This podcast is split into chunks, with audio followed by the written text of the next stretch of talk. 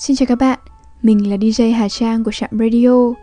Chào mừng các bạn đã đến với chuyên mục Radio Văn học được phát sóng hàng tuần trên các kênh SoundCloud, Spotify, YouTube, Apple Podcast và Google Podcast của Trạm Radio. Trong radio ngày hôm nay, xin mời các bạn cùng đến với một chuyện ngắn của nhà văn Kim Lân. Nhà văn Kim Lân sinh ngày 1 tháng 8 năm 1920 tại làng Phù Lưu, xã Tân Hồng, huyện Từ Sơn, tỉnh Bắc Ninh. Ông tên thật là Nguyễn Văn Tài, là một nhà văn Việt Nam quan trọng trong thế kỷ 20.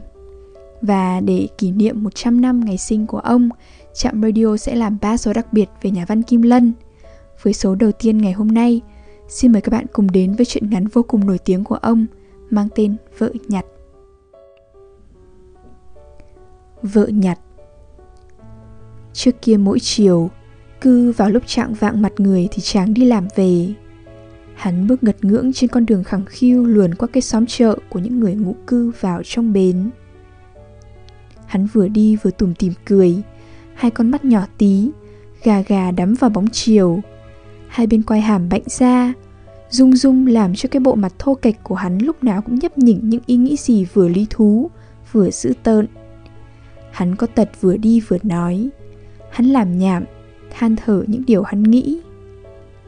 Trẻ con trong xóm cứ thấy cái thân hình to lớn, vậm vạp của hắn từ dốc chợ đi xuống là ùa cả ra, vây lấy hắn, gieo cười váng lên. À, à, à, anh chàng, anh chàng đã về chúng mày ơi.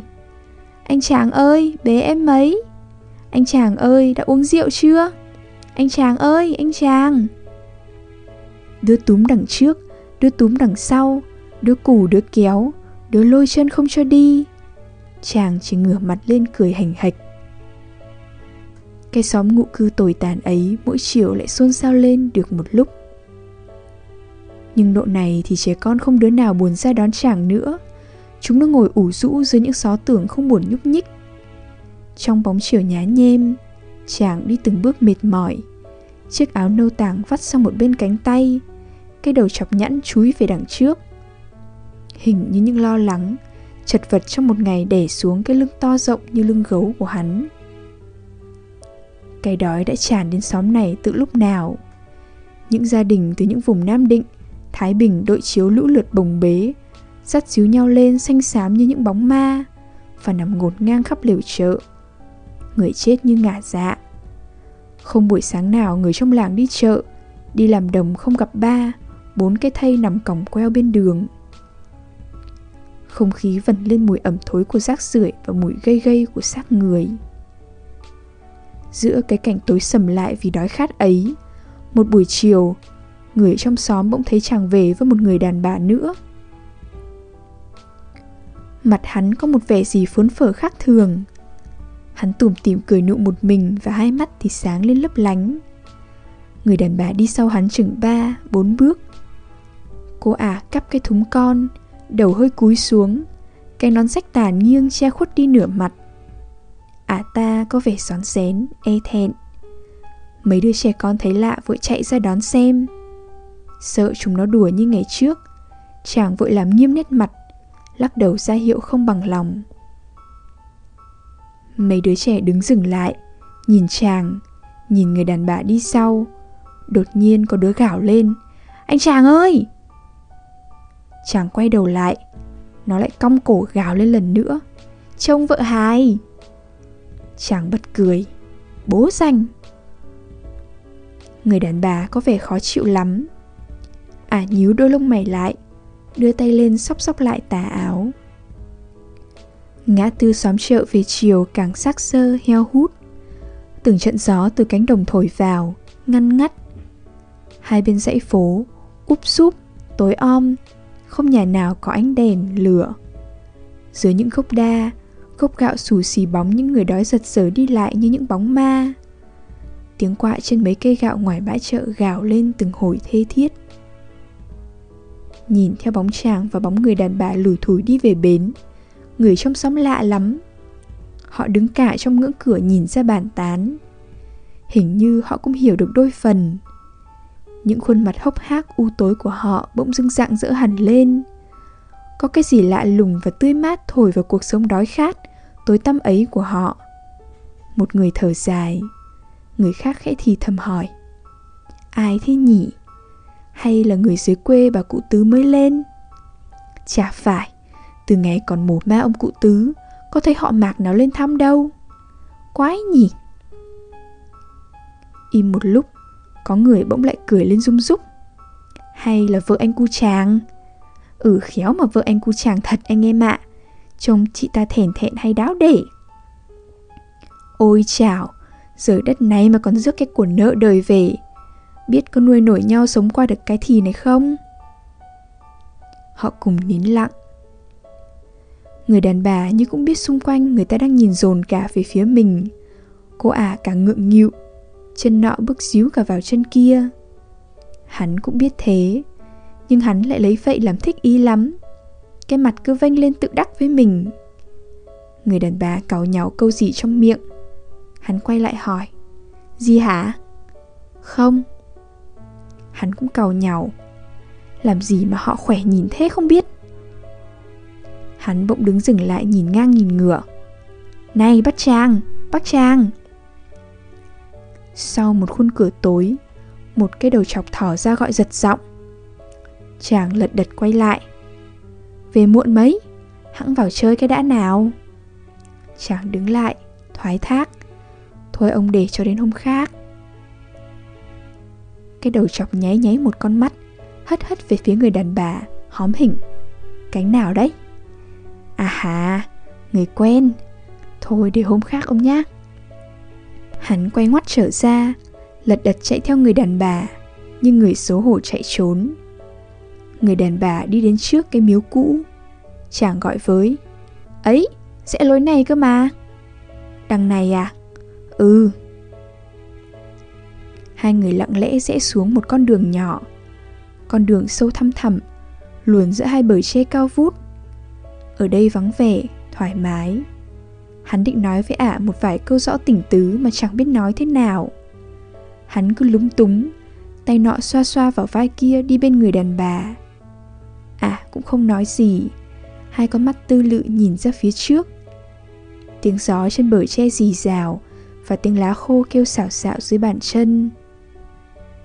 Trong một lúc, chàng hình như quên hết những cảnh sống ê chề, tăm tối hàng ngày. Quên cả cái đói khát ghê gớm đang đe dọa. Quên cả những tháng ngày trước mặt. Lòng hắn bây giờ chỉ còn tình nghĩa giữa hắn với người đàn bà đi bên. Một cái gì mới mẻ, lạ lắm, chưa từng thấy ở người đàn ông nghèo khổ ấy. Nó ôm ấp, mơn man khắp da thịt chàng, tựa hồ như có bàn tay phút nhẹ trên sống lưng. Sắp đến chưa?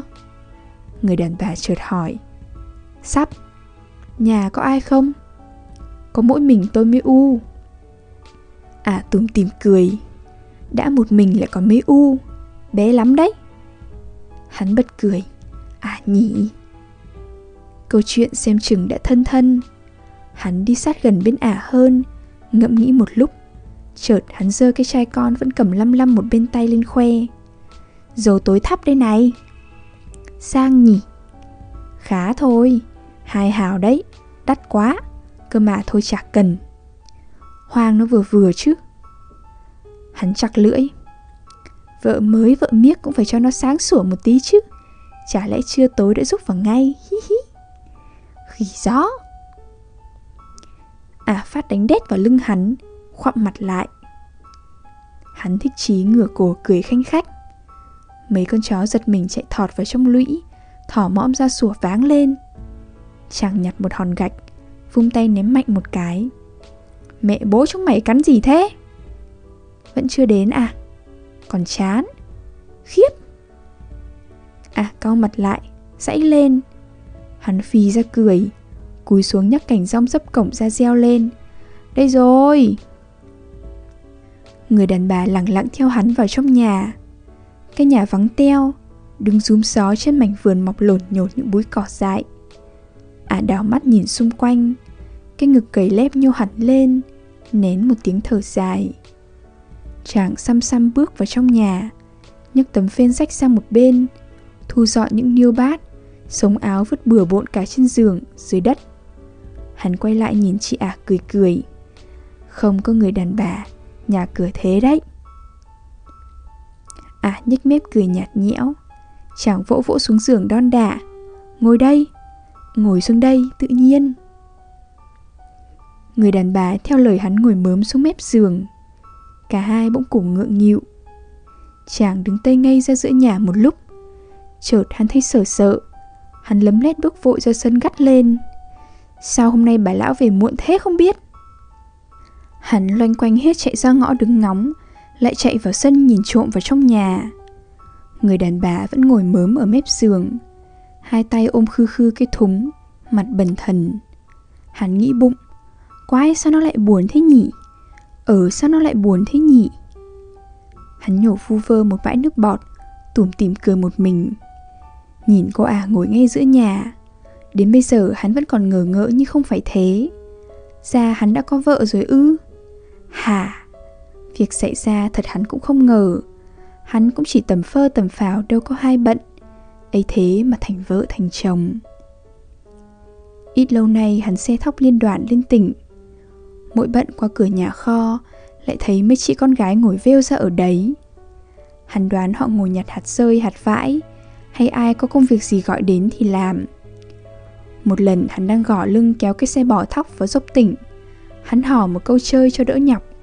Hắn hỏi rằng, Muốn ăn cơm trắng mấy giò này, Lại đây mà đẩy xe bò với anh nhỉ? Chủ tâm hắn cũng chẳng có ý chồng ghẹo cô nào. Nhưng mấy cô con gái lại cứ đẩy vai cô ả này ra với hắn, Cười như nắc nẻ. Kìa, anh ấy gọi, Có muốn ăn cơm trắng mấy giò thì ra đẩy xe bò với anh ấy. Cô ả cong cớn, Có khối cơm trắng mấy giò đấy. Này, nhà tôi ơi, Nói thật hay nói khoác đấy? Chàng ngoái cổ lại phút mồ hôi trên mặt cười. Thật đấy, Có đẩy thì ra mau lên. À ta đứng vùng ngay dậy Ton ton chạy lại đẩy xe cho chàng. Đã thật thì đẩy Sợ gì? Đang ấy nhỉ? À liếc mắt cười tít. Chàng thích lắm. Từ cha sinh mẹ đẻ đến giờ Chưa có người con gái nào cười với hắn tỉnh tứ như thế. Lần thứ hai Chàng vừa trả hàng xong Ngồi uống nước ở ngoài cổng chợ Thì cô ả ở đâu sầm sầm chạy đến. Ả đứng trước mặt hắn sưng xỉa nói Điêu, người thế mà điêu! Hắn dương mắt nhìn ả, không hiểu. Thật ra lúc ấy hắn cũng chưa nhận ra cô ả là ai. Hôm nay ả sách quá Áo quần tả tơi như tổ đỉa. Ả gầy sọp hẳn đi. Trên cái khuôn mặt lưỡi cày xám xịt chỉ còn thấy hai con mắt. Hôm ấy leo lẻo cái mồm hẹn xuống Thế mà mất mặt. À hắn nhớ ra rồi. Hắn tét miệng cười. Chả hôm ấy thì hôm nay vậy. Này hãng ngồi xuống ăn miếng dầu đã. Có ăn gì thì ăn Chả ăn dầu. Cô ả vẫn đứng cong cớn trước mặt hắn. Đấy muốn ăn gì thì ăn. Hắn vỗ vỗ vào túi. Rick Boku hả?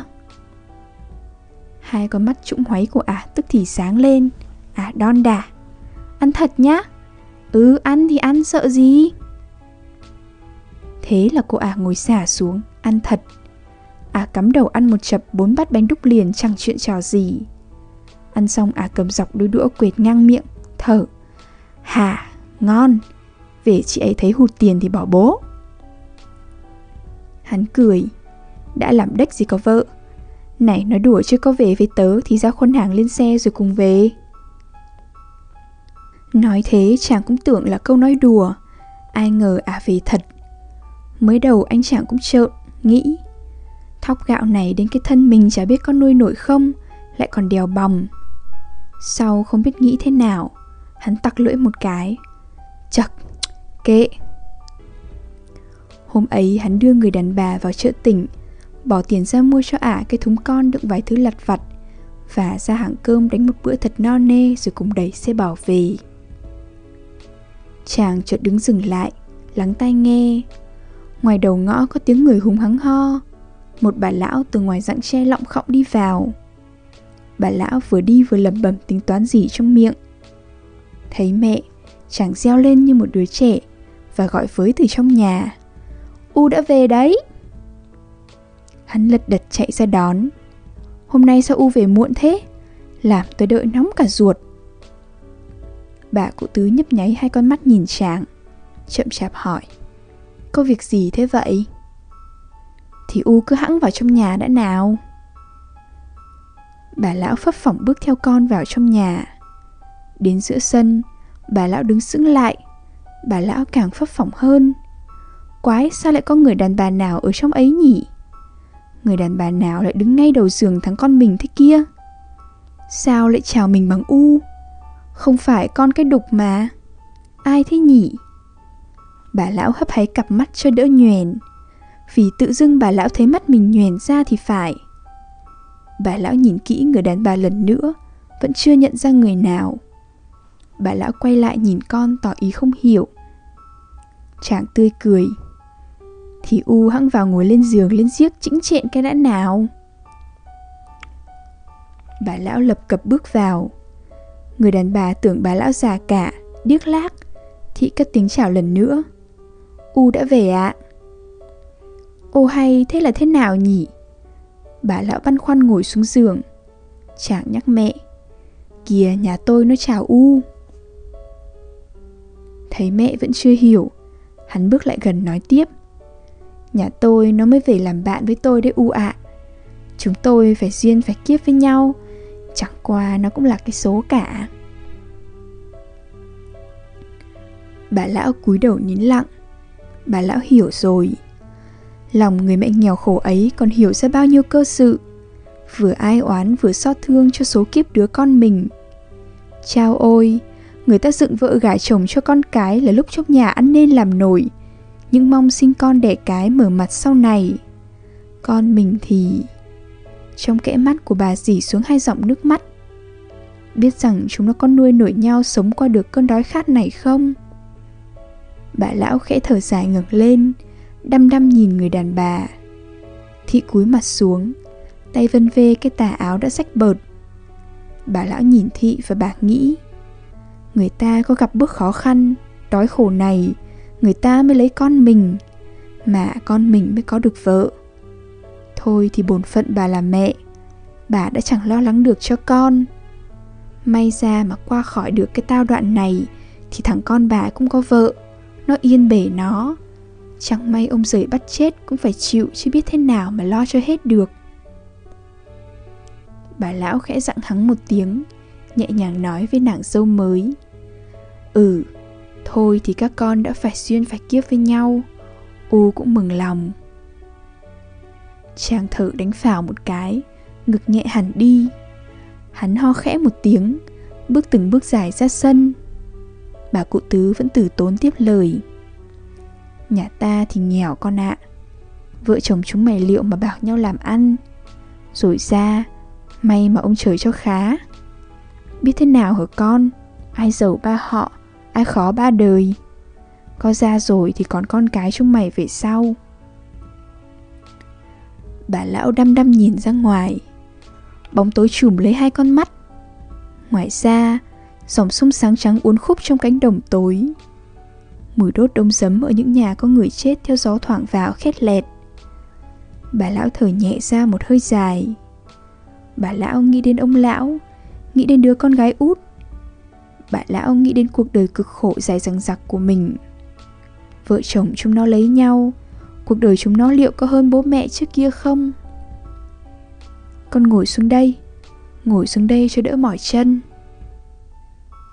Bà lão nhìn người đàn bà. Lòng đầy thương xót. Nó bây giờ là dâu là con trong nhà rồi. Người đàn bà khẽ nhúc nhích. Thị vẫn khép nép đứng nguyên chỗ cũ. Bà lão hạ thấp giọng xuống thân mật. Kể cô ra, Làm được giam ba mâm thì phải đấy. Nhưng nhà mình nghèo, Cũng chả ai người ta chấp nhặt chi cái lúc này. Cốt làm sao vợ chồng chúng mày hòa thuận là u mừng rồi. Năm nay thì đói to đấy. Chúng mày lấy nhau lúc này u thương quá. Bà cụ nghẹn lời không nói được nữa, Và nước mắt cứ thế chảy xuống dòng dòng. Chàng đứng ngoài thấy vậy, Hắn bực mình quá hầm hầm bước vào trong nhà, Đánh diêm đốt đèn. Thấy sáng, Bà lão vội lau đi nước mắt ngẩng lên. Có đèn đấy à? Ừ thắp lên một tí cho sáng sủa. Dầu bây giờ đắt gớm lên đấy mẹ ạ. Bà lão đứng dậy uể oải sang giường bên kia nằm. Chàng lào bạo trong miệng. Chán quá, Trắng đâu vào đâu tự nhiên cũng khóc. Tiếng bà cụ tứ bên kia nói với Sang. Hôm nào nghỉ ở nhà kiếm lưỡi ít nứa về đan cái phên mà ngăn ra mày ạ. À. Vâng. Chàng ngoan ngoãn đáp lời mẹ. Hắn toan quay lại bảo cô vợ mới của hắn cởi áo đi nằm. Nhưng thấy thị ngồi bần thần dưới chân giường Tự nhiên hắn lại không dám. Hắn lặng lặng ngồi xuống cái ghế bên cạnh. Cả hai cùng sượng sùng chả biết nói gì. Ánh đèn vàng đục ở góc nhà tỏa ra ấm áp Và kéo dài hai cái bóng trên vách.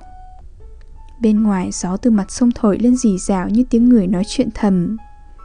Giữa cái im lặng của đôi vợ chồng mới Có tiếng ai hở khóc ngoài xóm tì tê lọt vào lúc to, lúc nhỏ. Người đàn bà bỗng thở dài.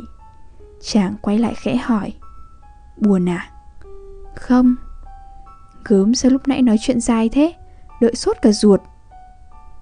À lườm hắn không trả lời. Hắn xích lại cười cười. Thôi khuya rồi đấy, ngủ đi.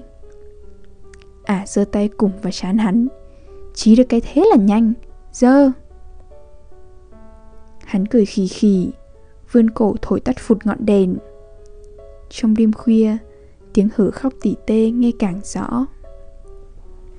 Sáng hôm sau, mặt trời lên bằng con xào Chàng mới trở dậy. Trong người êm ái lửng lơ như người vừa ở trong giấc mơ đi ra.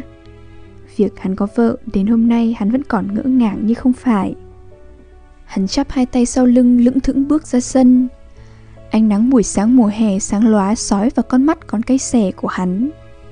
Hắn chớp chớp liên hồi mấy cái Và bỗng vừa chợt nhận ra Xung quanh mình có cái gì vừa thay đổi mới mẻ, khác lạ? Nhà cửa, sân vườn hôm nay đều được quét tước Thu dọn sạch sẽ gọn gàng. Mấy chiếc quần áo rách như tổ đĩa vẫn vắt khươm mươi niên ở một góc nhà đã thấy đem ra sân hong. Hai cái ăn nước vẫn để khô cong ở dưới gốc ổi Cũng đã kín nước đầy ấm ấp Đống rác mùn tung bảnh ngay lối đi đã hót sạch. Ngoài vườn, người mẹ đang lùi húi rễ những búi cỏ mọc nham nhở. Vợ hắn quét lại cái sân Tiếng trội từng nhát kêu sàn sạt trên mặt đất. Cảnh tượng thật đơn giản, bình thường Nhưng đối với hắn lại rất thấm thía cảm động. Bỗng nhiên hắn thấy Hắn thương yêu gắn bó với cái nhà của hắn lạ lùng. Hắn đã có một gia đình. Hắn sẽ cùng vợ hắn sinh con đẻ cái ở đấy. Cái nhà như cái tổ ấm che mưa che nắng. Một nguồn vui sướng phấn chấn đột ngột tràn ngập trong lòng. Bây giờ hắn mới thấy hắn nên người. Hắn thấy hắn phải có bổn phận lo lắng cho vợ con sau này. Hắn xăm xăm chạy ra giữa sân. Hắn cũng muốn làm một việc gì để dự phần tu sửa lại căn nhà. Bà cụ tứ chợt thấy con trai đã dậy. Bà lão nhẹ nhàng bảo nàng dâu. Anh ấy dậy rồi đấy. Con đi dọn cơm ăn chẳng muộn. Vâng Người đàn bà lặng lặng đi vào trong bếp. Chàng nom cô ta hôm nay khác lắm. Rõ ràng là người đàn bà hiền hậu, Đúng mực. Không còn vẻ gì trao chát, Chỏng lọn như mấy lần chàng gặp ở ngoài tỉnh. Không biết có phải mới làm dâu mà cô ấy tu trí làm ăn không? Bà mẹ chàng cũng nhẹ nhõm, tới tỉnh khác ngày thường. Cái mặt bùng beo u ám của bà rạng rỡ hẳn lên. Bà lão xăm sắn thu dọn, Quét tước nhà cửa. Hình như ai nấy đều có ý nghĩ rằng Thu xếp cửa nhà cho quang quẻ Nể nếp thì cuộc đời họ có thể khác đi Làm ăn có cơ khấm khá hơn Bữa cơm ngày đói trông thật thảm hại Giữa cái mệt sách có độc một lùm rau chuối thái dối và một đĩa muối ăn với cháo. Nhưng cả nhà đều ăn rất ngon lành. Bà cụ vừa ăn vừa kể chuyện làm ăn, ra cảnh với con dâu. Bà lão nói toàn chuyện vui, toàn chuyện sung sướng về sau này. Chẳng ạ, khi nào có tiền mua lấy đôi gà, tao tính rằng cái chỗ đầu bếp kia làm cái chuồng gà thì tiện quá. Này, ngoảnh đi ngoảnh lại chả mấy mà có ngay đàn gà cho mà xem. Chàng chị Vâng Chàng vâng rất ngoan ngoãn Chưa bao giờ trong nhà mẹ con lại đầm ấm Hòa hợp như thế Câu chuyện trong bữa ăn đang đảo vui bỗng ngừng lại nhiều cháo lõng bõng mỗi người ăn được có lưng lưng hai bát để hết nhẵn. Bà lão đặt đũa bát xuống, Nhìn hai con vui vẻ. Chúng mày đợi u nha, Tao có cái này hay lắm cơ. Bà lão lật đật chạy xuống bếp lễ mễ bưng ra một cái nồi, Khói bốc lên nghi ngút. Bà lão đặt cái nồi xuống bên cạnh mạch cơm, Cầm cái môi vừa khuấy khuấy vừa cười. Chè đây. Bà lão múc ra một bát. Chè khoán đây. Ngon đáo để cơ. Người con dâu đón lấy cái bát, Đưa lên mắt nhìn. Hai con mắt chị tối lại. Chị điểm nhiên và vào miệng. Chàng cầm cái bát thứ hai mẹ đưa cho. Người mẹ vẫn tươi cười, Đon đả. Cám đấy mẹ ạ, Hi Ngon đáo để, Cứ thử ăn mà xem. Xóm ta khối nhà còn chả có cám mà ăn đấy. Chàng cầm đôi đũa, Gợt một miếng bỏ vội vào miệng. Mặt hắn chun ngay lại Miếng cam đắng chát và nghẹn bứ trong cổ. Bữa cơm từ đấy không ai nói câu gì nữa. Họ cắm đầu ăn cho xong lần. Họ tránh nhìn mặt nhau. Một nỗi tủi hờn lên vào tâm trí mọi người. Ngoài đỉnh dội lên một hồi trống Dồn dập, vội vã. Đàn quạ trên những cây gạo cao chót vót ngoài bãi chợ hốt hoảng bay vù lên Lượn thành từng đám đen vẩn trên nền trời. Người con dâu khẽ thở dài. Chị nói lý nhí trong miệng. Chống gì đấy, u nhỉ Chống thúc thuế đấy. Đằng thì nó bắt rồng đay Đằng thì nó bắt đóng thuế. Giờ đất này không chắc đã sống qua được đâu các con ạ. Bà lão ngoảnh vội ra ngoài. Bà lão không dám để con dâu nhìn thấy bà khóc. Người con dâu có vẻ lạ lắm. Chị lẩm bẩm. Ở đây vẫn phải đóng thuế cơ à? Im lặng một lúc chị lại tiếp. Trên mạn Thái Nguyên, Bắc Giang người ta không chịu đóng thuế nữa đâu. Người ta còn phá cả kho thóc của Nhật Chia cho người đói nữa đấy.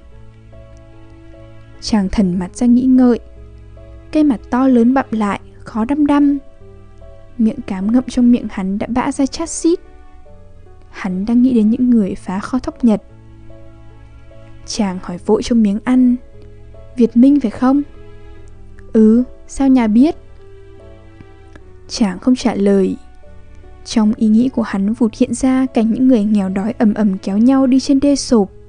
Đằng trước có lá cờ đỏ to lắm.